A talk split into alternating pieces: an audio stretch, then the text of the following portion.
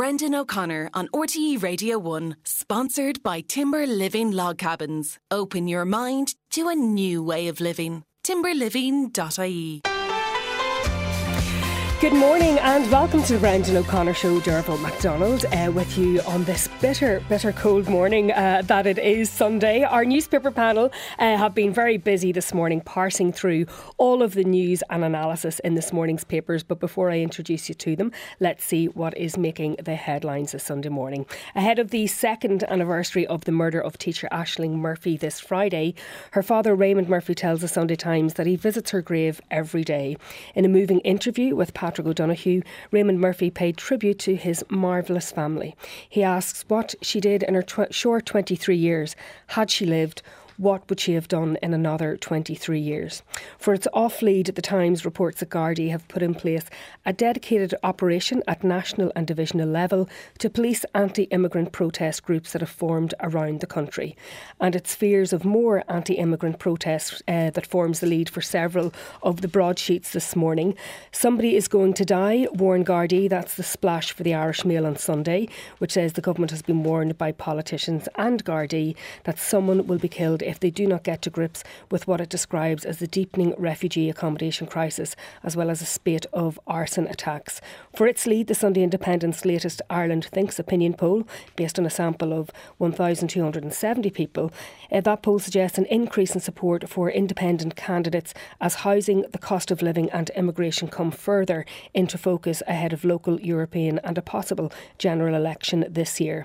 Strikes loom as Donohoe losing control with no pay deal in sight That's the lead for the Business Post, which says that the threat of a spiral of industrial action across the public service could see the government lose control of industrial relations for the first time in 40 years. Let's have a quick look at the tabloids. The Sunday World carries a front page picture of veteran criminal Gerry the Monk Hutch smiling for the camera as he celebrated the new year in Lanzarote. As we know, Mr. Hutch was acquitted by the Special Criminal Court last year following that mammoth trial uh, in respect of the murder of David Byrne at the Regency Hotel in 2016. Sex abuse judge quits. That's the lead for the Irish Sunday Mirror, which cites Justice Minister Helen McEntee's confirmation that former Circuit Court Judge Gerard O'Brien has resigned uh, from the bench ahead of his sentence hearing in March. The Irish Sun on Sunday reports that Banshees of Inisherin actor Barry Keoghan will step out tonight with his new partner, the American singer Sabrina Carpenter, for this evening's Golden Globes Awards. Banshees, the one for Barry, uh, is the headline there. Across the Irish Sea, the uh, Sunday Telegraph is a striking picture. It's carried in a lot of papers today of an Alaska Airlines jet. Uh, passengers in this jet peering out of a hole in the fuselage on the side of a plane which was ripped open mid flight, sucking out phones, magazines, and even the shirt off a child's back. Uh, I think about 170 Boeing passenger jets have now been grounded in the US after a refrigerator sized hole opened up in a plane mid flight on Friday evening. The stuff of absolute uh, nightmares. Well, listen, let's turn to um, our panel uh, who've been working away for us this morning. I'm joined uh, in studio this morning by Linda O'Reilly, who's the editor of the Anglo Celt, Kevin Doyle, Group Head of News at Media Ireland, Lorcan Sirr, Senior Lecturer of Housing at the Technological University in Dublin, and by GP Dr. Ray Walley. Good morning to all of you. Good morning. Good morning. Good. It, that, that, picture of the flight of the jet, it's like something out of a, a movie. Um, I'm going to move on. Uh, maybe Kevin Doyle, just first of all, there, um, the theme of immigration is is across all of the papers this morning. But uh, one that caught your eye was that page one story uh, in the mail about this special uh, unit that's going to be set up to monitor, um, uh, I suppose, the, the protests and the violent activity.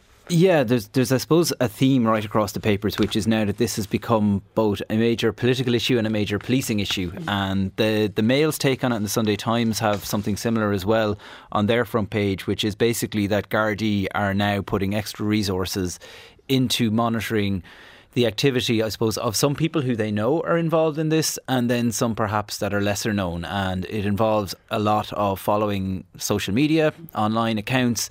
Some of that that's very obvious to us. Anyone who's on X or Facebook knows a lot of this stuff, but it's perhaps the stuff more down the rabbit hole on Telegram and other places that are less, I suppose, mainstream in inverted commas. Um, and I mean, the headline in the Mail is "Somebody is going to die." Warren Gardaí. Now that's based on on what they're describing as senior Garda sources, but we are hearing that said in political circles now as well. That we've had, um, I think, 10 different incidents now over the ca- course of the last year, many involving arson. We've seen threats of arson in other places. And it may well only be a matter of time till somebody or some people set fire to a building and there is already somebody either squatting in that building or has already moved into that building. Um, and there could be real tragedy here that goes beyond the property damage and the problems that these incidents have caused so far. So, Gardaí ramping it up, some people would say perhaps a little bit slow to the party um, in terms of that. There was this sense that maybe ignoring some of these activists and some of this online stuff was the way to go. Um, I think that time has probably passed, and that's what we're seeing. And it today. is that, Linda, that you know dilemma of not platforming, but at the same time having to monitor uh, any of that activity. I think what's striking is that the the Mail has actually a two-page spread where it it it, it t- photographs so many locations where there have been threats, if not actual incidents of arson. No, absolutely. And this is happening all over the country. I mean, there are lots of properties that are being considered or advanced to house whether it's Ukrainian refugees or international protection applicants, be they the Syrians, whatever nationality. And in some cases, homeless people. In some cases, yeah. homeless homeless people, absolutely. But but what we're seeing is local communities coming together and protesting against the arrival of refugees at these various locations. Uh, in Cootehill, for example, there's been a protest that goes on every Sunday and it's been going on for almost a year now at a hotel in in the town that's been advanced or considered, as I understand it, it's actually kitted out and ready to go to receive refugees, Ukrainian refugees, as I understand it. Um, that has been going on for a year. But what's what's common across all of these protests is local people who are very very angry that they haven't been consulted in advance of these people arriving into their communities. They're all saying we're not racist we're not the so called far right or anything like that. They're expressing concerns about services in, in the community, be it hospital hospital places, health services, school places. They're saying we don't have the supports in the community to facilitate these people. People who already live in the communities are waiting weeks and months, be it for a GP's appointment, a hospital appointment, routine treatments. They're saying we, we simply can't cope. And Ray, is it that, look, I mean, you know, obviously, you know, we've been, you know, honoured kind of or celebrated for our response to the crisis, particularly in the wake of um, you know the the Ukraine war. But um, is that fair to acknowledge concerns on the ground that people have, particularly in underserved communities where there may already be pressures to to access uh, services yours, like GP services? Is that what you're seeing reflected on the ground? Well, certainly, uh, general practice has indicated concerns with um, the fact that we have a shortage of general practitioners, the fact that uh, um, you know, the, the, type of medicine we do 30 years ago is different to what we can do now. The consultations take longer. You, you, know, they take more uh, time to go through. We've got an aging population, so there are many factors in here. Um, so we have a shortage of general practitioners, and you know, it's, it's, a thin line that only can go so far. Certainly, that would be more so in deprivation areas and rural areas. Yeah. Uh, that being said, in regard to the the arson, like you know, what comes to mind I, I, could share the concerns in regard to, regard to the Gardaí. I think there's been about 14 or 15 of these arsons in the last year. Like it's first responders, be it the Gardaí, the police, the ambulance service, who go there.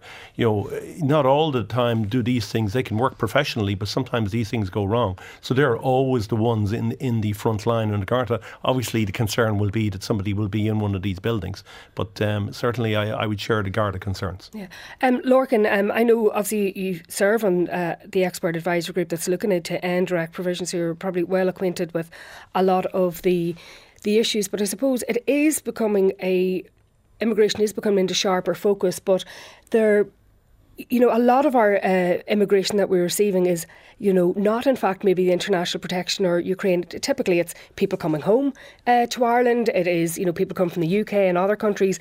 It is legal migrants. But I suppose the group that has the highest visibility um, are also the most vulnerable ones. Yeah, and also tend to be not white.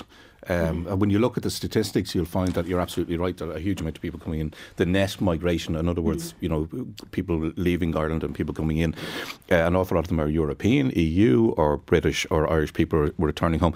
Um, John Drennan has a good piece in, in the Mail. The Mail are, are, doing a lot of coverage of it this week, and he's quoting Senator, I think he's a Fianna Fáil Senator Malcolm Byrne on the radio yesterday, saying that a lot of people don't understand when you have a vacuum of information that the vacuum is filled by bad actors. You know, the tropes about we have a lot of people saying there's people coming into the country unvetted. There's no such thing as an unvetted person for a start, and everybody is checked on their way in. But he's right about the vacuum of understanding uh, and vacuum of information. I think, and I know in the expert advisory group, we are always recommending that they need a much more coherent uh, government needs a much more coherent information um, campaign out there. There's no understanding, for example, or very little understanding of our legal obligations. Like we're legally obliged to take in Yeah, uh, an awful lot of people. inter- We have to, and, and it's been held not alone, not alone are we legally obliged to to take them into the country. We're legally obliged to offer them the same uh, services an Irish can be sued get. in respect of and have, those and have been, and Yeah. the state has lost earlier on uh, this year. So there's little understanding of what our legal obligations are, never mind our moral obligations. I, in relation to people uh, at, at protests around the country saying like they're not racist, uh, and, and I hear that myself. Their actions kind of belie that. I mean, getting on a bus and checking people's actions of IDs. some, not, yeah, not of some, all absolutely, yeah, of, of some yeah. of them. Uh, get, you know, the idea of getting on a bus and checking people's ID uh, is is not exactly not racist. The idea there was a piece on the same page seven in the Daily Mail talking about a video going around in from Ballinrobe, which two Asian men arrived at that hotel and were pounced upon by some social media users uh, because they thought they were refugees. I mean, if that isn't racism, judging people by the colour of their skin, uh, I don't know what is. So I think there's a, a lack of understanding on part of the protesters and also par- about the, the wider public. Yeah, but is it partly structural too? Like, I mean, you know, when you look at the population growth that we've had the last 25 years in tandem with um, our economic um, growth, um, you know, 40, the population has increased by 40 uh, percent, you know, and we're, we're looking at the need for more housing, more things in the future years. So it's politically, Kevin Doyle, how do you navigate that? Because on the one hand um, I just saw Jennifer Carroll MacNeill as well this morning saying we, we, we need migrants. We, and we need uh, legal migrants for all of these roles. But of course they're, they're all they're all sort of congregating around the same pinch point which is for now housing and services. Yeah, for I mean, it's an obvious thing, but there's no one simple answer to this because immigration is not one singular thing. We are talking about refugees, for example, in the case of Ukraine. We're talking about people seeking international protection. In in other cases, uh, we're talking about just people coming here to live, uh, people coming home that maybe went abroad in, in ten years ago, and all the rest of it. So there's multi factors. When you talk about immigration, it's not just to do with hotels and country towns. It's a much broader thing, and all of that pushes on the services. But I think what has happened is that six months ago, immigration was not a political topic. Politicians were not worried about it. They weren't. Wor- they were worried about health and housing in different ways. But now immigration is getting some of the blame for the problems that we have health and housing, and that makes it a political topic. and Ray do we need to uh, do we need to parse what we mean by immigration. Like, I mean, the, the Sunday Times is an interesting uh, leader this morning where, where, where they look at that. They're, they're predicting that politicians will be on course for a clash with voters over immigration, but they're saying it's notable that concerns over immigration have focused uh, are, are focusing almost exclusively on asylum seekers, even though numerically they make up the third and smallest driver of immigration. So, how are we going to navigate that debate because it is so multi layered? It's all down to the diagnosis. The problem was a lot of these problems preceded when all of these immigrants came in, and and we need to also look at our own history. Like I'm afraid uh, we had a big immigration to the UK, we had a big, a big immigration to the US, uh, we and and those countries, forty percent I think of the population of the UK, US has got our Irish origins. But going back to you know, just looking at the health service, greater majority, a high proportion of our work service, nurses, doctors, other allied therapists are actually coming from abroad. We're lucky to have them. We're in a global world. Like you just can't isolate this out as Ireland. And you know, knowing medical practitioners in other jurisdictions, this isn't a unique problem to Ireland. It might be more so. We're a smaller country. We're talkers. We we we we uh, expose these type of things, which is good. But the answer isn't necessarily just in Ireland, um, but you know we do need more social housing. We need to make sure that we're. The, the problem is the pressures then come on our most vulnerable, our, our elders, or, our deprivation areas, and we need to focus on them to ensure that we're building up the resources of those areas. Yeah, and, and I suppose it, it is looking towards to politically how um, it's all going to be managed. What's it like, Ellen, at a local level? You know, in terms of how our politicians locally um, navigating these issues. You know, it's very difficult. You see it even in debates at county council level. Um, the, the politicians are very much reflecting the views of people on the ground. But that's no great surprise. We have a local, local and European elections coming, Coming up, up. yeah. yeah, absolutely. Um, but I suppose The difficulty is these issues are all overlapping. So immigration feeds into housing, feeds into health, as some of the speakers have, have already said. Um, so look, it's going to be, I'd say, in the top three election issues, both the local and general election, whether that's at the back end of, of this year or next year, it's going to be one of the, the top issues. And um, absolutely, I mean, we've seen some of the, the local councillors, but also some of the, the TDs stand with some of these protesters at the locations. Um, there's, there's at least three locations in Cavan at the moment that are, are the focus of these types of, of, of protests. And they, they're very much standing with the people on the ground. Um, they are saying, you know, we're not getting we're not getting the information, we're not getting consulted. Even Cavan County Council, they have said we were not made aware that the Department of Integration was exploring say Castle Saunderson International Scouting Centre near Belturbet. That's another location that's that's being considered for Ukrainian refugees, as I understand it, some of the ones from Stradbally they're saying we haven't been we haven't been consulted. The Education and Training Board, which will be required to to put school places, uh, you know, in, in place for people.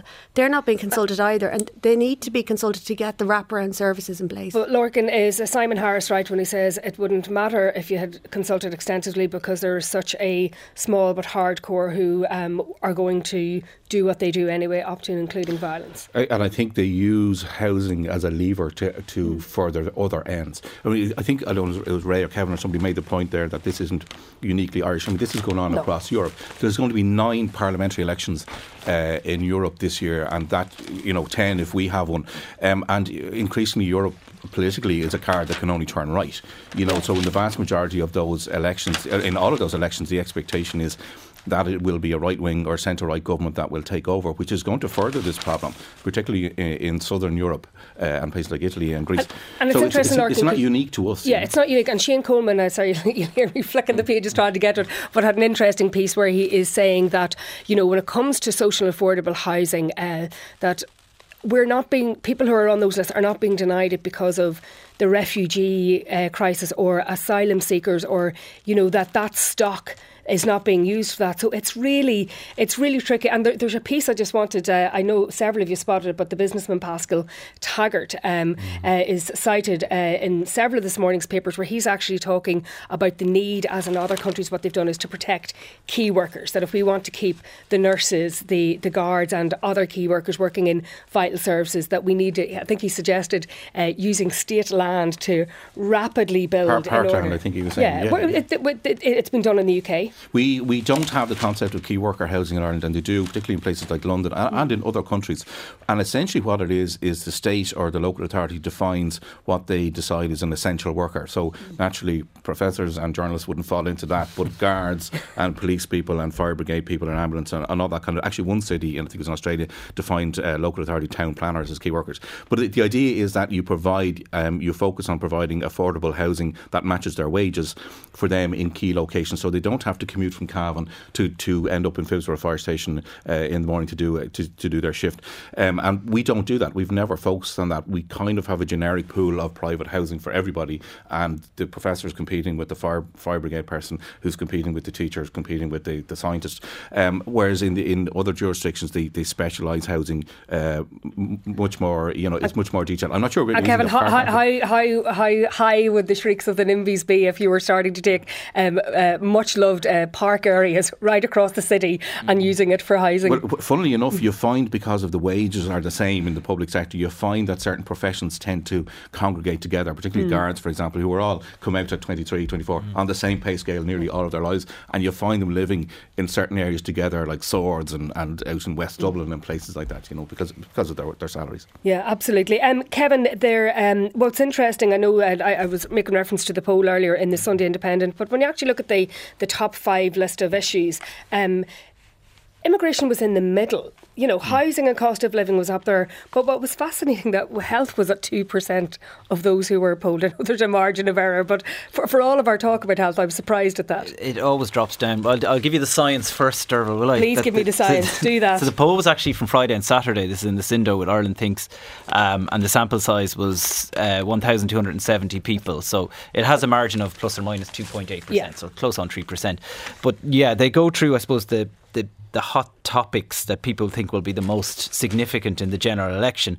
And very unsurprising, housing is up there at top. Cost of living at uh, sorry, housing 41%, cost of living 26%, immigration 25%, so very close to, to cost of living now, and then healthcare falls way back. How is childcare at 1%? yeah, and it's and then there's other things in there rural urban divide, mm. the war in, in um, Israel Gaza, climate change, all those things fall way below. And uh, Jody Corcoran, actually, in his piece, I think actually found a way to sum it up, which is that when the election comes around, we will be looking at housing and the economy and all. But at the moment, the raw energy is on immigration. So it may not be the topic that when people sit down today to go about their business, to plan out their week next week, going to work and mm. dropping the kids off at creche and all the rest of it, it, it's not the issue that isn't to the forefront mm. of their mind, but it is going to eat up a lot of the political arguments that are well, going to take place. Well, that's the suggestion, at least from the polls, but as we often know when it comes to, to the actual ones,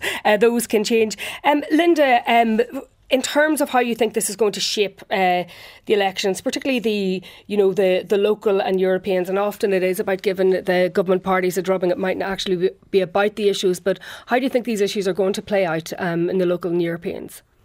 Yeah, as I've already said, there, the you know the the, the, the main ones in, in, a rural constituency like Cavan Monaghan, um, I, would say housing absolutely be number one. I think cost of living, uh, you know, I, I would actually agree with the way the poll is going. Is although they're saying inflation is coming down this year, we're already seeing it in our energy bills, for example, they're coming down. I think that's still going to be pretty pretty high up there. Um, I mean, if you think of where we came from a few years ago, uh, I would be able we have a family of six in our house, and I would have been able to do a weekly shop for about 100 to 120 euros. And you're looking at around 200 euros a week now. That's an incredible jump in the space of time where people's wages haven't gone up. And I mean, we're talking about inflation this this year of around three percent, which is easing, and it's great mm-hmm. to see it. But it's it's still impacting people, and I think that's still going to be a major issue, and that's something that affects everybody. In Cavan, I think health is is, is higher yeah. than that poll would suggest, absolutely. But health is one of those things that, unless it's affecting you at a particular time or a family mm. member, it, it's not on your radar. But it is really, really important. Um, and definitely in, in, terms of waiting times and waiting lists, and even for things like children with special needs getting mm. uh, assessments and interventions and things like that, it is really important. And I think that's going to be up there as well. Uh, so it's going to be very interesting local and European elections. Sometimes those figures are, are reflective of the fact that the health thing has been a problem for pretty much generations mm-hmm. at this stage. Absolutely. So there is almost, when it comes to an election, acceptance that none of them are going to fix it. And I'm not saying that's right.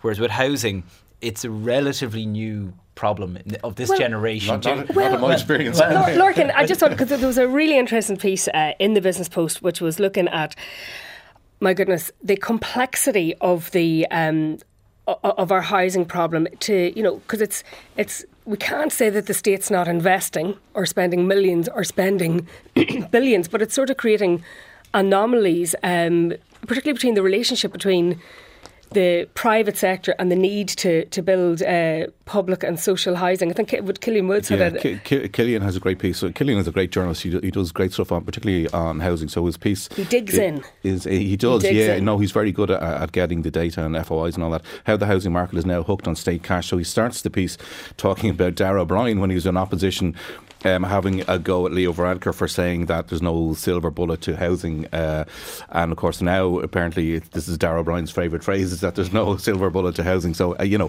when reality bites you, kind of your tune changes. But I suppose the point, Killian's main point in this is that the state is now hooked on all sorts of subsidies uh, for for private development and, and social development that it's going to be really hard to wean themselves, themselves off it because you've got you've in the social uh, housing so you've got HAP housing assistance payment you have help to buy your first home you've Croí Cónaithe, you've shared equity all these things are, are wonderful in their own way well they're not but the point is the more you you bring these in, the more developers price them into their product, mm-hmm. the harder it is for them to withdraw that. And that's going to be really difficult. And it's what happens when you rely on somebody it's, else to do the heavy lifting for you. And it's also what happens when the, uh, the, the, temporary or emergency measure sort becomes of becomes permanent, becomes permanent yeah. and, and, embedded in the system. I think the point he was also making is just that uh, uh to that about inflation and the cost of housing. Like that's just not going it's not going away, but Yeah. but but wages aren't going up. So the gap between what the industry say it can provide and what people can afford is being bridged by the taxpayer, basically, in all these different different schemes.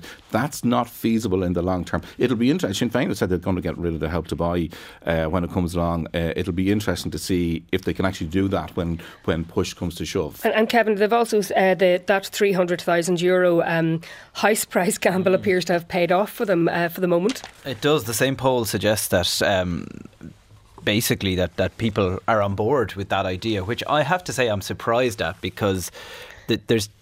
I've always thought, and I've written this before, that the question of do you want the housing crisis to be solved? The answer from everybody is yes. If it doesn't affect my house price, Yes, uh, yes. If I knock hundred thousand euro off the price of your house, um, does it matter? Now, maybe part of the conclusion is that it has got to the stage where the parents who are living in their five hundred thousand euro house want to get the two kids out so badly that they would have their own house devalued in the hope that the kids would actually move out and get their own place.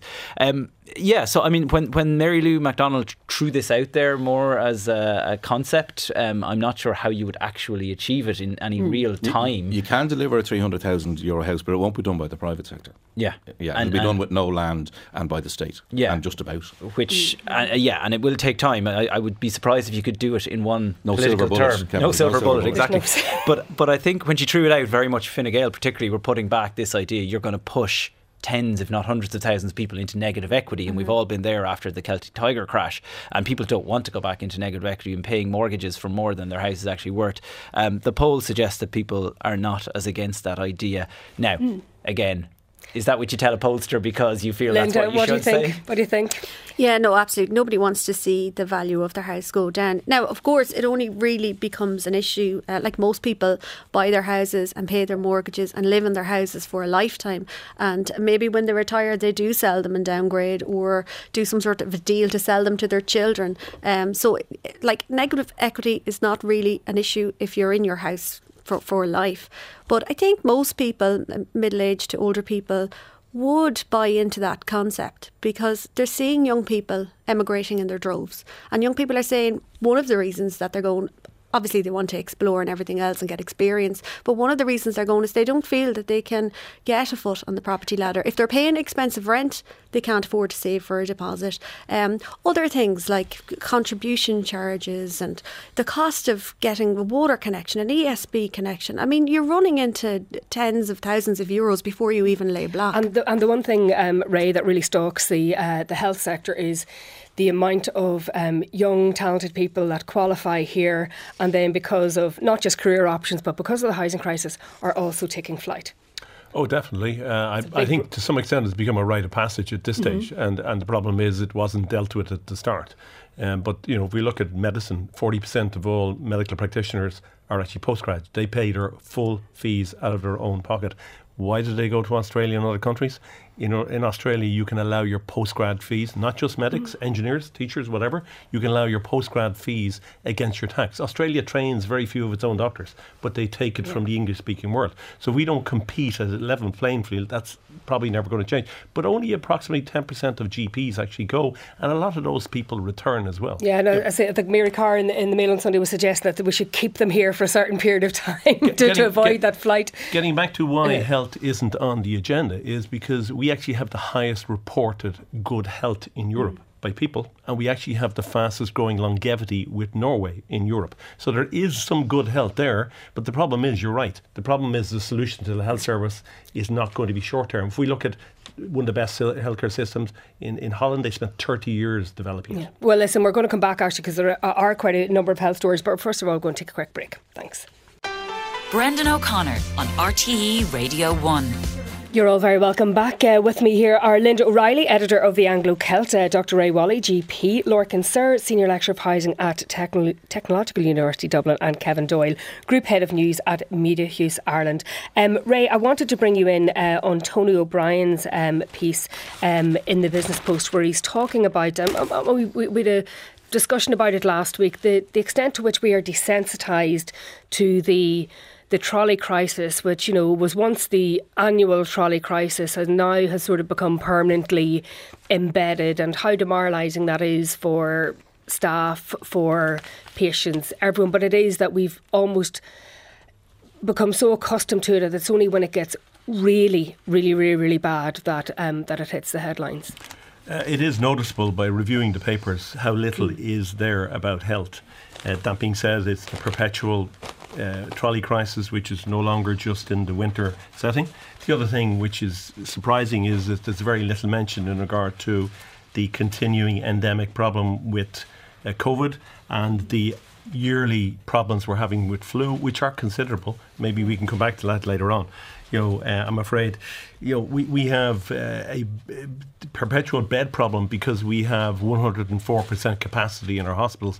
That means that if you have a, about 80, 85, is it that should be 80, 85. Again, if we, look, if we look at good healthcare systems, you need a rotation of beds. Beds need to be cleaned. You have reduced infection rates. You know, the big exa- example is is uh, Holland when they put a bed in. There's a bed on. Uh, there's a mattress on top of the bed. There's a mattress underneath the bed. There's a mattress in spare capacity in the hospital, and there's another mattress somewhere else. So basically, and as a result of that, they rotate the beds, and you've got 15% of all flows. Now, if you look at, for example, we've got a COVID inquiry on the horizon. Yeah. Much of our decisions were based on the fact that we had poor ICU capacity, we had poor bed capacity. Same issues. Like I was an, actually an SHO in Limerick Regional back in 1988 or so.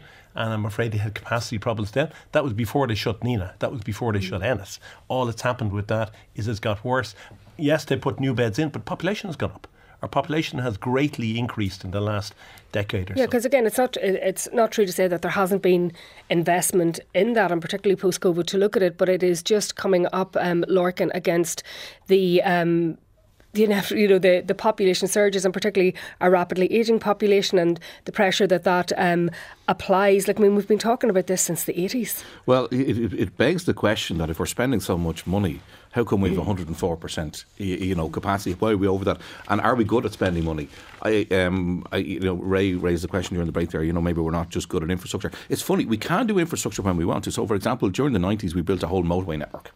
Uh, and we did it quite well. And I know a lot of it is PPP. There's only one untold motorway uh, in the country, but you know it still works quite well. It's well managed. Now roads aren't the same as hospitals, arguably, but you know, we I think we can do it if we want, but we seem to lack a I'd say the will to do it, uh, and b we seem to throw money, good money after bad, uh, and we do it in housing as, as well uh, as well as it seems everywhere else.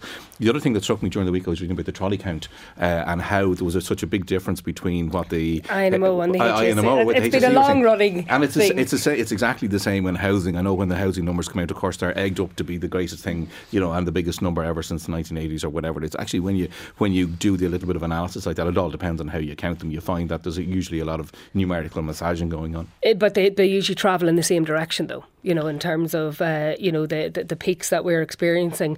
Um, Linda, obviously, look, I mean, Cavan and you know the northeast, even in particular, just the health is such a big issue, and having access, particularly to acute care um, in your region, is something that's really, really important in that area.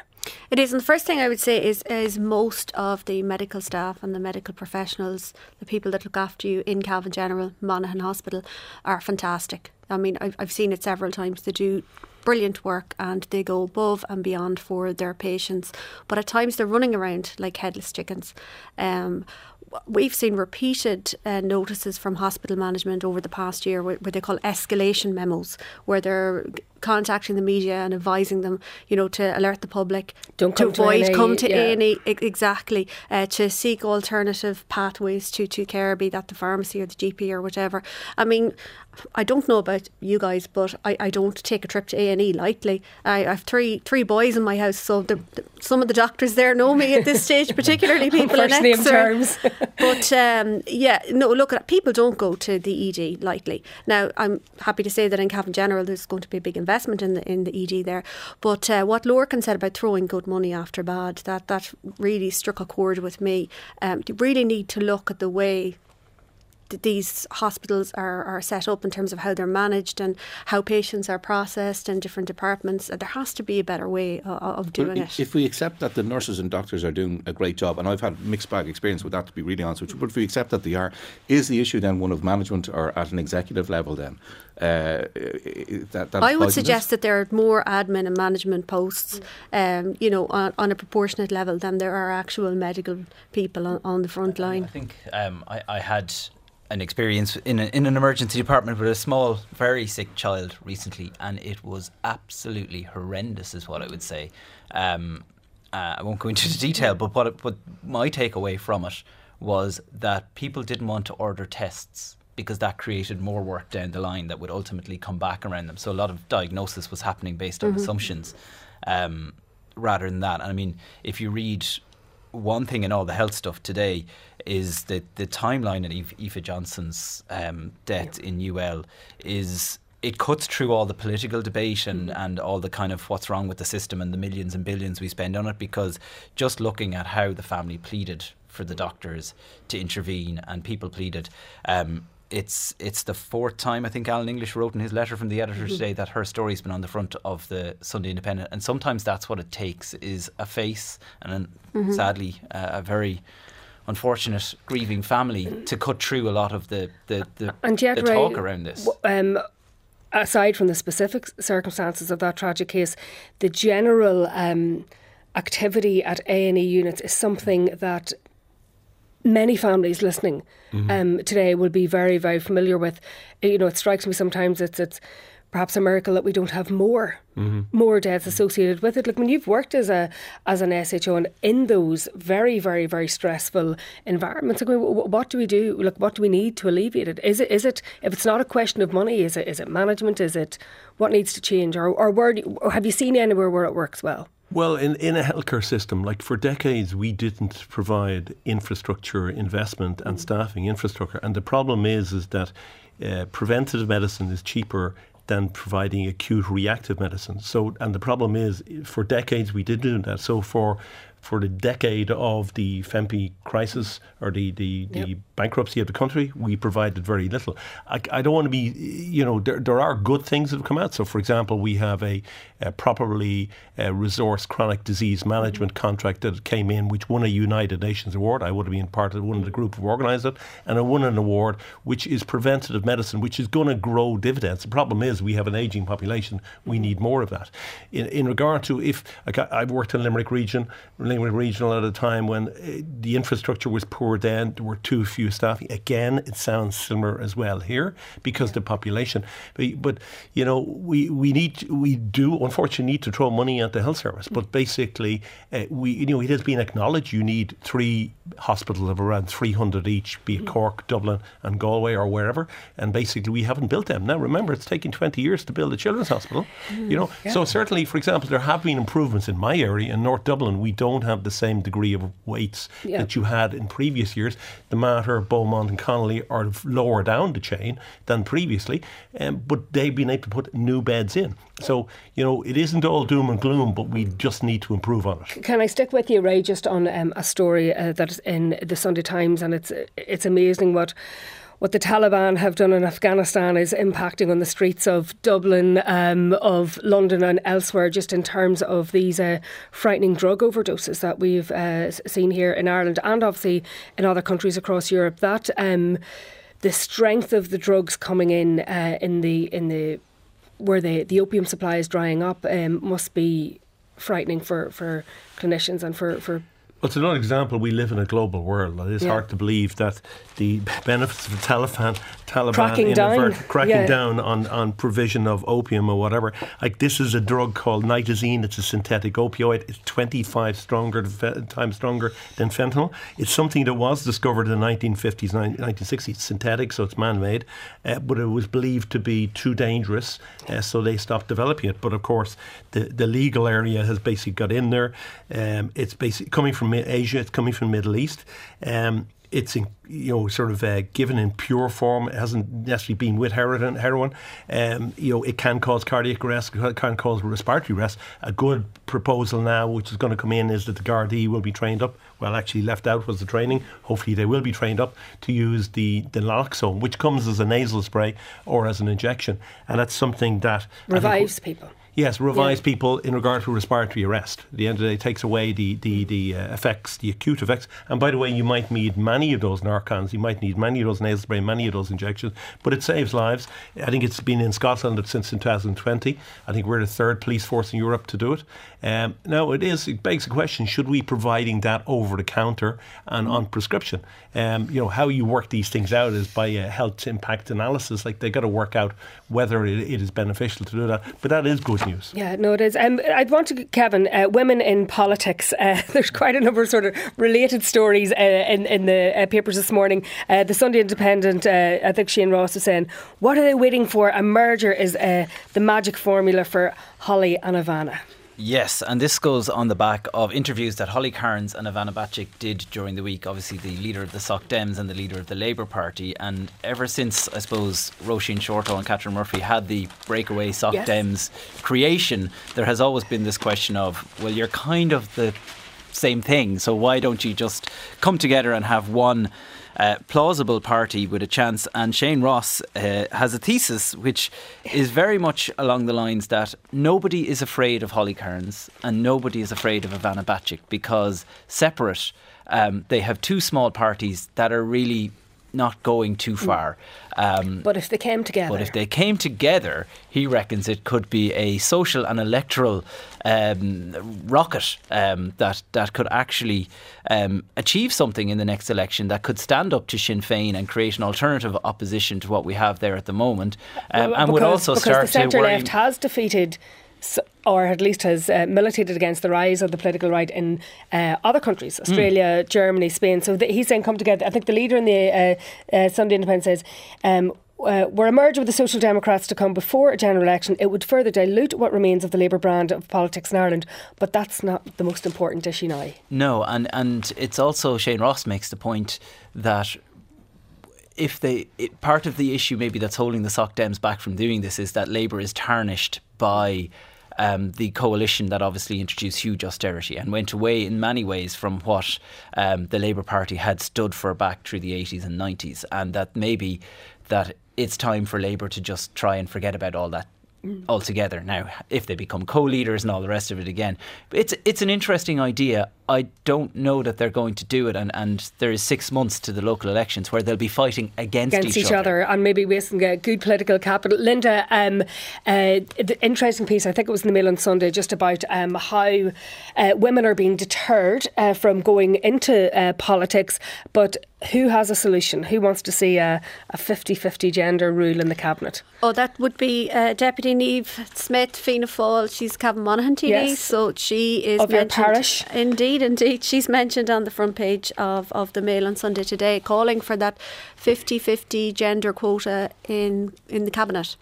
So it's an interesting story. She makes a good point. Um, on the whole issue of gender gender quotas generally, as a woman, um, I mean, I can see the merit in, in having a balance there, and I think it is important to try and strive for that. But I absolutely, very strongly feel that somebody shouldn't be in a position just because they're female, and that the ticking that token. You like female. the impact, not the process. Yeah, indeed. Yeah. Like, but ticking that ticking that token female box, it actually the idea of that really annoys me. Um, but in, in theory, I, I, agree with what she is looking for. I don't know how achievable achievable it is. I mean, I mean, if we could even start with thirty three percent, that would be a good start. Uh, but in terms of the underlying debate of, of attracting women into mm. politics, that is a problem and that is an issue. And I mean, you see it particularly on social media. I mean, if you post anything from a politician or a political story, uh, the abuse, the absolute uh, abuse that they attract online.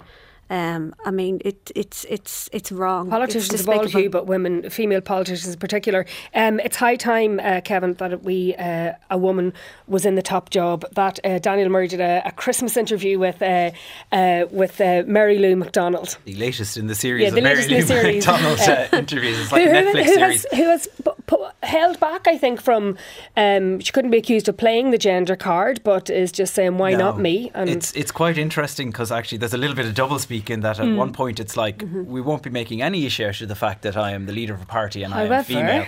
And then, then the next sentence is, but it's high time we had a Yeah. female Taoiseach. So it's it's definitely trying not to over egg it, but at the same time they know there are votes in that idea, um, and that that she would like to play it. But I mean the the she is very clear in saying that I want to be a leader of a party, not a female leader of a party. Um, but I think, look, it's there and it's referenced in the interview, you know, that there was a certain mood around the gay marriage referendum, around abortion. There are these kind of seismic social moments. And the fact that we haven't had a female leader of this country, it is one of those things. It's a, it's a I won't say Could it's it a be- box we have to tick, but it is one of those things that has to happen. Could it be some one of those things, Lorcan? Yeah, I think uh, very easily. It's, it's interesting when you look across Europe. So there's nine parliamentary elections due in 2024, and that's not including Ireland. But if if if, if you look, um, you know, we, we have one in 2025, but quite likely to happen this year. Ireland is the only country in Europe where the greatest, the, biggest challenger to the incumbent government is a left or centre left or whatever you want to call a government. Every other uh, of the nine uh, parliamentary elections this year, the the likely um, winner is going to be a right or centre right. And what you see then with, with Sinn Féin then would be interesting because then you probably have a female Taoiseach, but also going back to the story with Labour and the Lib Dems what you get with the fragmentation of politics across Europe, and you do, and it's happening here, and it's to do with urbanisation and a whole lot of things, is you quite you could quite likely end up with a coalition where Labour uh, are in with the Social Democrats and are, are in with Sinn Féin. Uh, it'd be very interesting. I was I was at a book launch recently when Ivan Yates uh, was doing his oration as he, as he does, uh, and he, as a betting guy he reckoned that everybody is totally underestimating the youth vote for Sinn Féin in the country, and he could see them getting an absolute majority, which I thought was very interesting. So instead of uh, Holly and Ivana, it could be all three. Who knows? Um, why don't we take a quick break? Listen back on the RTE Radio Player app. Brendan O'Connor on RTE Radio 1.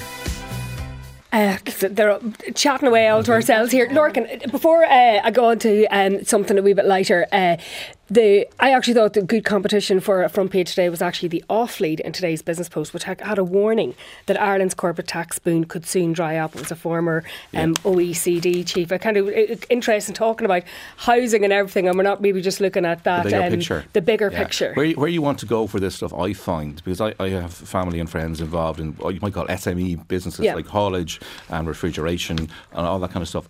And when they start to say things are slowing down, then Canaries in the coal the mine. canary in the coal Yeah. mine is the SMEs, and if they see, say, you know, less machinery being imported or less commercial refrigeration going into restaurants or refrigeration being taken out of restaurants and not Mm. replaced, all that kind of stuff, you start to begin to think, well, actually, there's, there's something going on here that hasn't quite reached, you know, it hasn't diluted up to the top yet, where where it's become an issue. But to me, it says that there is something coming down the line. Or restaurants closing.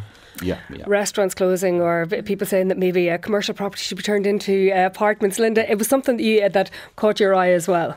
No, absolutely. Uh, I think it is very interesting because the, the, the corporation tax, uh, Ireland had jealously guarded its 12% rate for so many years, but it's, it's just, I suppose, come into the 15 minimum 15% regime so it'll be interesting to see the impact of that i mean you're unlikely to see existing companies up in sticks and moving um, but it's going to be a lot more difficult to attract those type of companies here now when we've lost that that competitive edge in, in terms of when it comes to corporation tax.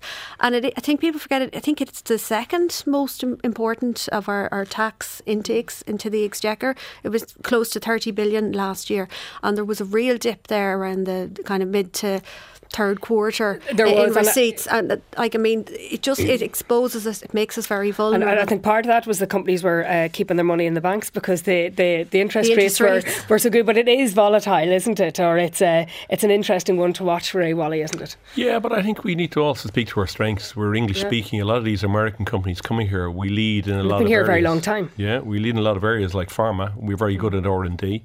Uh, we lead in like Intel are a big employer. We have a well-educated population. Like I think we have the highest uh, percentage uh, graduates. That's there's Yeah. a downside to that.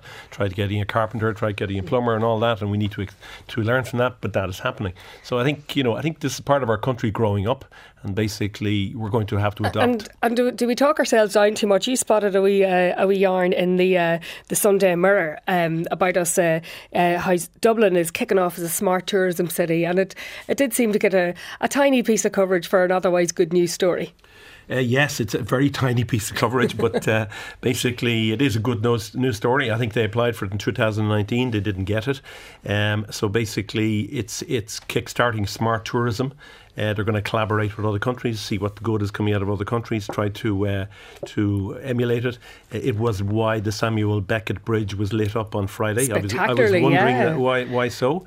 Um, and um, the aim is to deliver a green, accessible, inclusive, innovative Dublin. They're not my words. Uh, so basically, I've re- read the bump. But anyway, it's positive news. A bit of positive news. Um, Linda, uh, tonight sees uh, the start of um, uh, Room to Improve, the next uh, season. And given everything we've been talking about, uh, housing, um, are, are, you a fan? Is it, is it sort of a little an indulgence for you? The series link is set. Um, we all watch it as a family together. And you know what? It's very watchable as a family with people of different children of different ages in the house. It's one of the few things we do all watch together. My husband and my, my daughter are particularly fond of it. Um, yeah, no, look, at uh, we love it. I mean, it's not just about the housing projects. Um, that Dermot Bannon undertakes and, and, the transformation. I mean, there's been some great characters across the series and some great storylines with friction, be that between couples in a house or, or Dermot and, and, somebody else, and budgets and mm. deadlines and overruns. Um, so it, it, makes for very, very good TV. And it's a kind of fairy tale stuff. I mean, you're looking at housing and projects and budgets that most people cannot afford and will never be able to afford. So uh, there's an aspirational sense to it. Uh, but I would like to see them maybe taking on. Uh, um, a couple of more practical projects, kind of more realistic budgets, more realistic house types uh, across the country. That would be nice to see what can be achieved for for the normal, the majority of people. It's a bit uh, Kevin Doyle, like uh, the Financial Times How to Spend It magazine. the, the, the, thing that you read will never be within uh, your reach. But uh, even even Dermot Bannon is saying that you know that maybe he's a bit at fault for sort of inducing this property porn. Given the housing crisis, is it does it feel a little bit sort of? Even Dermot Bannon is even admitting Dermot he's Bannon. gone too far, uh, which which is in itself something. The only ma- person to do more interviews than Mary Lou McDonald, I think. Um, he's in almost all the papers. But yeah, you're right, Derval. Uh, Niamh Horan has an interview with him in this in the Sunday Independent where he is basically taking a share of the blame for this yeah. idea that we all feel we need to win the lotto so that we can have the mm. ideal home, and he's perhaps he's saying that maybe we should all pare back a bit and be happy be happier well, with what in, we fact, have. Lorcan, I, I, think it has. I think that uh, this series is going to be uh, acknowledging that with inflation and cost of living, everyone's going to have to maybe reduce their aspirations yeah. and their budgets. He's, like it's good in that um, you know, it shows you the process of, you know, tendering mm-hmm. and on yeah. site and all that. It doesn't show you the stand up rows. I mean, I know myself, I got work done a couple of years ago at the house and, and very excellent builders, Paul and Anthony were brilliant. But like, we had our days when we had, had to go head to head and toe to toe over various kind of things. It's interesting uh, from a, I don't want to go into lecture mode here, but from a, a housing policy theory perspective, it's very much this idea of constantly improving your house is very much related to Catholicism and that Catholic idea of constantly improving and not going backwards but always forwards the next hour. We're, we're going to need this thesis we're, we're, we're, always looking at our houses and go, what can we do next? The you know, does a room need painting? The good, room need That's why you call it property porn. Yeah. but every, everyone knows their mother had this. Certainly my mother did this idea of as soon as one room was done up, we do another yeah. did the next room. So it was the sitting room this year, the bathroom the Constant following year, the kitchen. Yeah. And I never understood that till I bought a house. And, and, and, the, and into my mother. And then the good room that uh, you weren't allowed into and everybody uh, complained about space in a house. Um, Lorcan, uh, the um, lots of coverage still of uh, Luke uh, Littler and just that great uh, story, which has uh, probably increased the uh, numbers of people watching darts by I don't know how many yeah, yeah, he, multiples. The amazing kind of. Great story in the Sunday Mirror, just relates to particularly for, for Ray and, and, and, the health experts in the room about the kebab shop owner in Warrington, where where Ray go, where uh, Luke Littler goes, have named a kebab uh, after him, the Luke Littler wrap. it's very interesting that he says the guy who runs it, who's only 17 himself, he says when he comes in, he orders the donor with extra meat, salad, and mayo with chips, red salt. Well, I don't know what red salt is, and a Pepsi. And sometimes Harsh he comes salt. in. Is that what it is? And sometimes he comes in with his dad, and they might also order garlic bread cheese uh, as a side to go. So our health system, or the UK's, uh, the the NHS. yeah, well, he's, he's, only sixty. but, but it is, it, but it is uh, just such a feel, uh, just a great feel good story, isn't it? I know it is. Yeah, like you, you can see the excitement, and I think BBC played some uh, clips of different places all over the UK where these kids were subtly yeah. training now, thinking next week they're going to be Luke Littler. You need, you need positive stories like that. We do. And then, Kevin, there aren't too many of them across the papers this morning. I was I was straining to find one.